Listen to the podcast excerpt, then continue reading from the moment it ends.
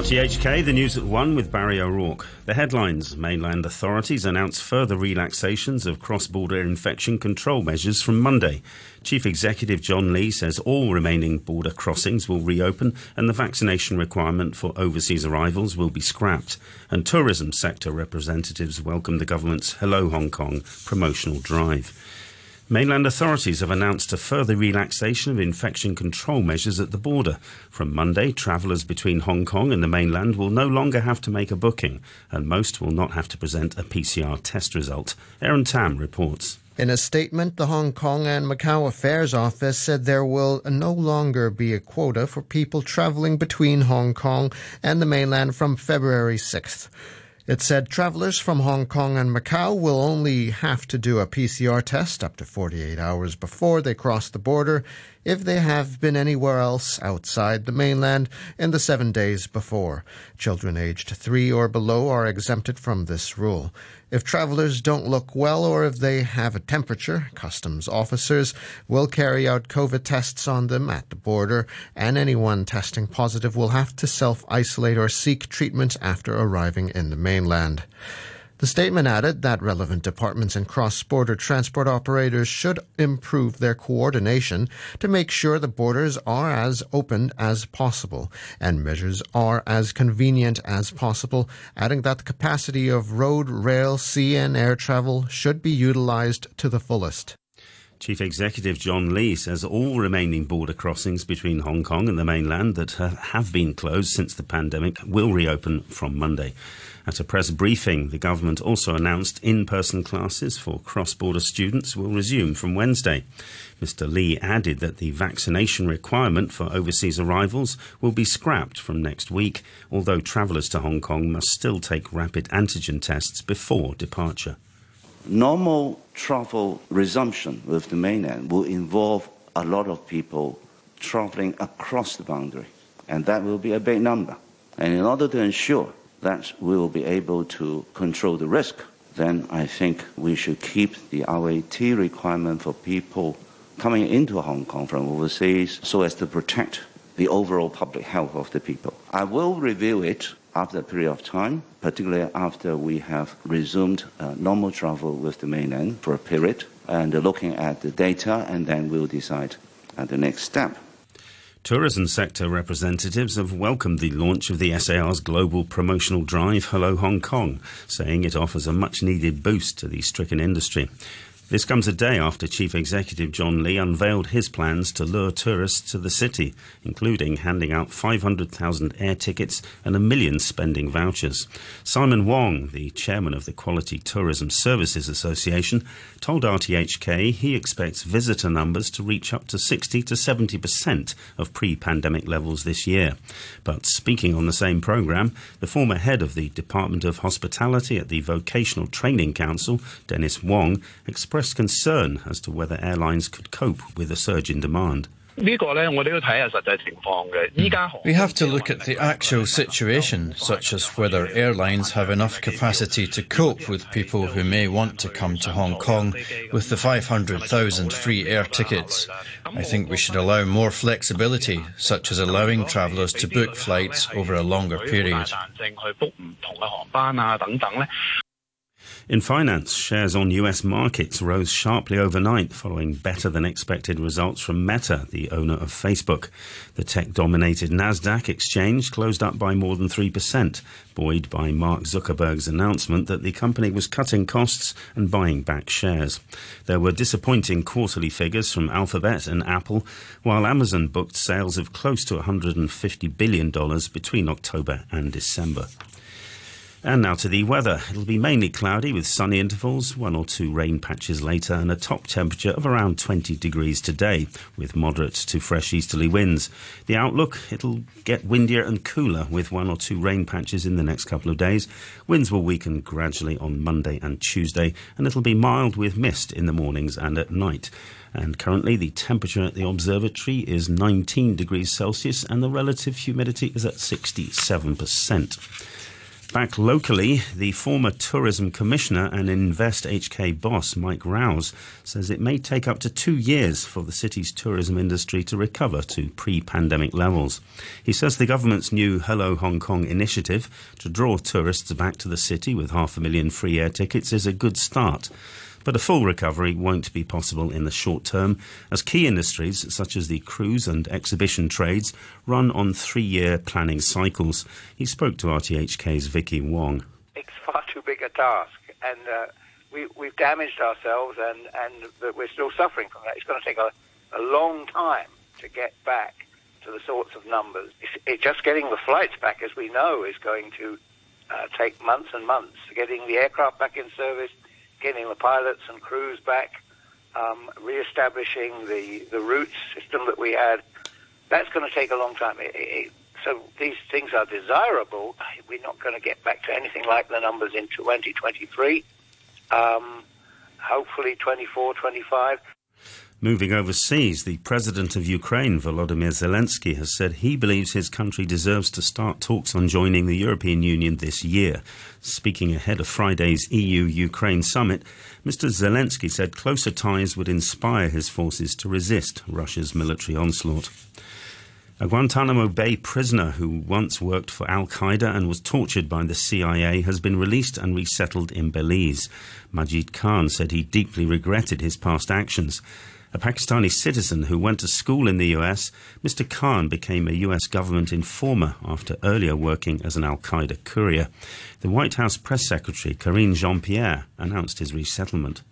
We transferred uh, Mr. Khan to Belize after he finished serving his sentence at Guantanamo Bay Detention Facility.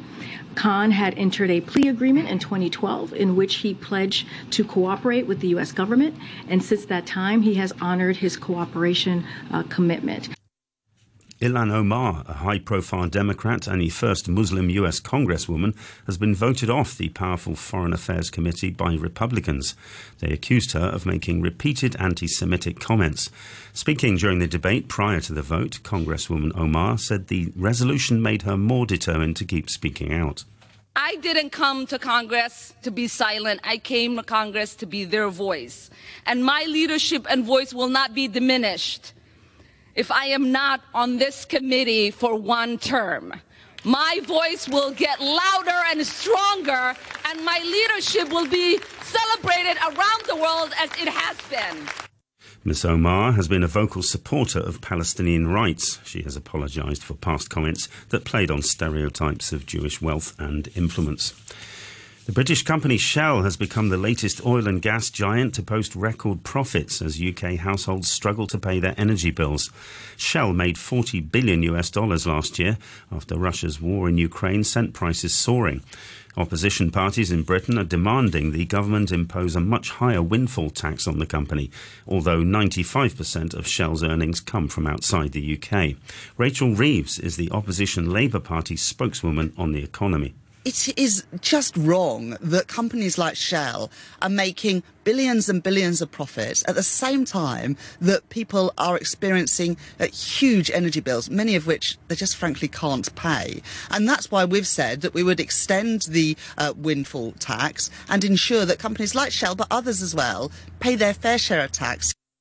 The US government says it backs allowing athletes from Russia and Belarus to compete as neutrals in the Olympic Games while opposing the display of their national flags or emblems.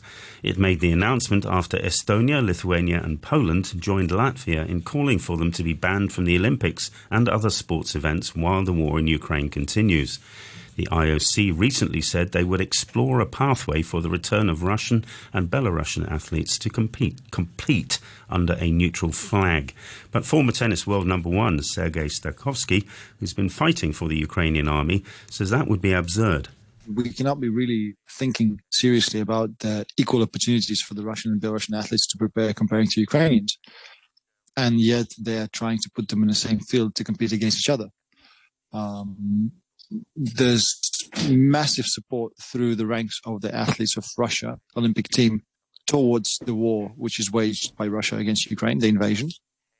And yet we still allow the people who support the atrocities and murders uh, of Russian army to compete on a global stage of peace. I mean, seriously, it cannot be really right. Ukraine is losing a generation of its athletes in general. We're losing sports infrastructure. Our young kids, our youth cannot practice because it's been bombed. And yet we are trying to, to reason that it doesn't make any effect on Russia. Well, the effect of Russia is isolation. The effect of Russia is losing their competitiveness against the world. And that's a massive effect already. They'll be, they're going to not be in touch with the international level of their uh, sport and they will not going to be able to see how good they perform. And that's for me is already significant enough. Isolation of Russia in every aspect is the only way for us to make it even, at least. Well, it's never going to be even because we have hundreds of cities which are literally wiped out of, of the earth. In football, Real Madrid beat Valencia to cut Barcelona's lead in Spain's La Liga. With details of that and other European matches, here's the BBC's Gavin Ramjaun. The reigning champions won 2 0 with Marco Asensio and Vinicius Jr. getting the goals in a three minute spell early in the second half. The result leaves Valencia just a point above the relegation zone, while Real Madrid have cut Barca's lead at the top to five points. Elsewhere, Juventus are through to the semi-finals of the Coppa Italia as they look to win the trophy for a record-extending 15th time. They beat Lazio at the Allianz Stadium, where Brazilian defender Bremer scored the only goal of the game just before half-time. It was only his second goal of the season. Juve will face Inter Milan in the two-legged semi-finals in April. Charges of attempted rape and assault have been dropped against Manchester United and England footballer Mason Greenwood after the withdrawal of testimony of key witnesses. The 21 year old striker was arrested over a year ago, as the BBC's Joe Curry reports from Old Trafford. Greenwood was initially arrested in January last year amid allegations involving images and photographs. He was then later charged with attempted rape, coercive and controlling behaviour and assault, allegations which he always denied. Today, however, the Crown Prosecution Service said that all charges were being discontinued after key witnesses uh, removed their involvement in the case. A spokesperson for the CPS in a statement said in this case a combination of the withdrawal of key witnesses and new material that came to light meant that there was no longer a realistic prospect of conviction. In these circumstances, we're under a duty to stop the case. Adding to that, Chief Superintendent Michaela Kerr of Greater Manchester Police has added that the decision was not taken lightly. Manchester United have released a statement in which it says the club notes the decision of the Crown Prosecution Service. The club will now conduct its own process before determining next steps. Greenwood himself has released a statement, a short statement, in which he says, I'm relieved that this matter is now over and I'd like to thank my family, loved ones and friends for their support. The question though remains, will Mason Greenwood return to football and if he does, will it be here at Manchester United? The France and Manchester United centre back Raphael Varane has announced his retirement from international football. The 29 year old, who won the World Cup in 2018, scored five times in 93 appearances for his country after making his debut in 2013. He won his last cap in the 2022 World Cup final, in which France were beaten by Argentina on penalties. French football writer Sarah Menaille says Varane's decision has come as a surprise he's got a lot of you know a lot of history a lot of experience with that french team. And he is saying in his statement i mean on, on instagram he's he's talking about some fatigue uh, psychological and and physical uh, uh, tiredness. So it can be that. I mean we've seen him in the final against argentina. He looked he seemed very tired after after the game. He he looked just exhausted i think. He had a few injuries throughout his career as well. So i think this decision has nothing to do really with with what's happening in the French team or Didier Deschamps because he's got a great relationship with Didier Deschamps. They really do get along, both of them. He thought that his time has come and now he wants to be focused on his club for a few more years. But he, he gave a lot um, for the French team. He gave a lot for Real Madrid. He's giving a lot today for Manchester United. I think, you know, it, it, he's simply tired. Meanwhile, one of the world's oldest professional footballers is still going strong. Japanese forward Kazuyoshi Miura, who began his career in 1986, has joined Portuguese second division side Oliveirense on a loan deal from Yokohama FC. King Kazu turns 56 this month. Portugal will be his fifth overseas destination. He's also played in Brazil, Italy, Croatia, and Australia. And now to end the news, the top stories once again. Mainland authorities announce further relaxations of cross border infection control measures from Monday. Chief Executive John Lee says all remaining border crossings will reopen and the vaccination requirement for overseas arrivals will be scrapped. And tourism sector representatives welcome the government's Hello Hong Kong promotional drive. You've been listening to the news on RTHK. The Brew with Phil Whelan on Radio 3.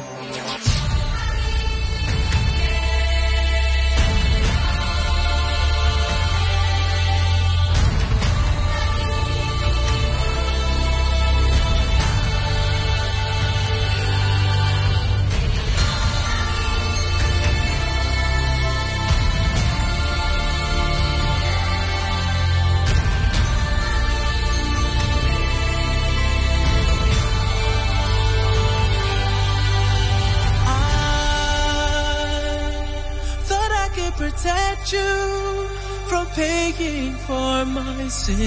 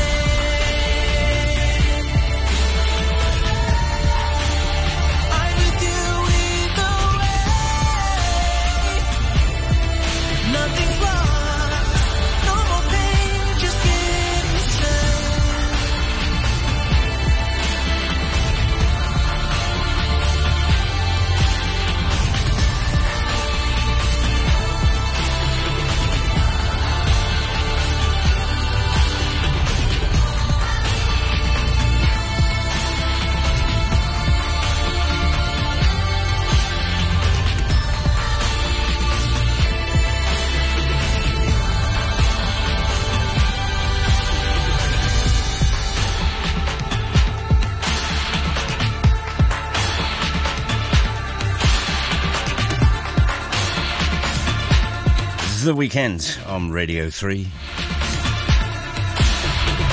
And nothing is lost. Well, it's Friday afternoon, it's 20 past one. A few minutes from now, maybe 10 ish or so. Say hi to Danny Hicks, back safely in Hong Kong after his adventure in Australia with this week's Sports and All.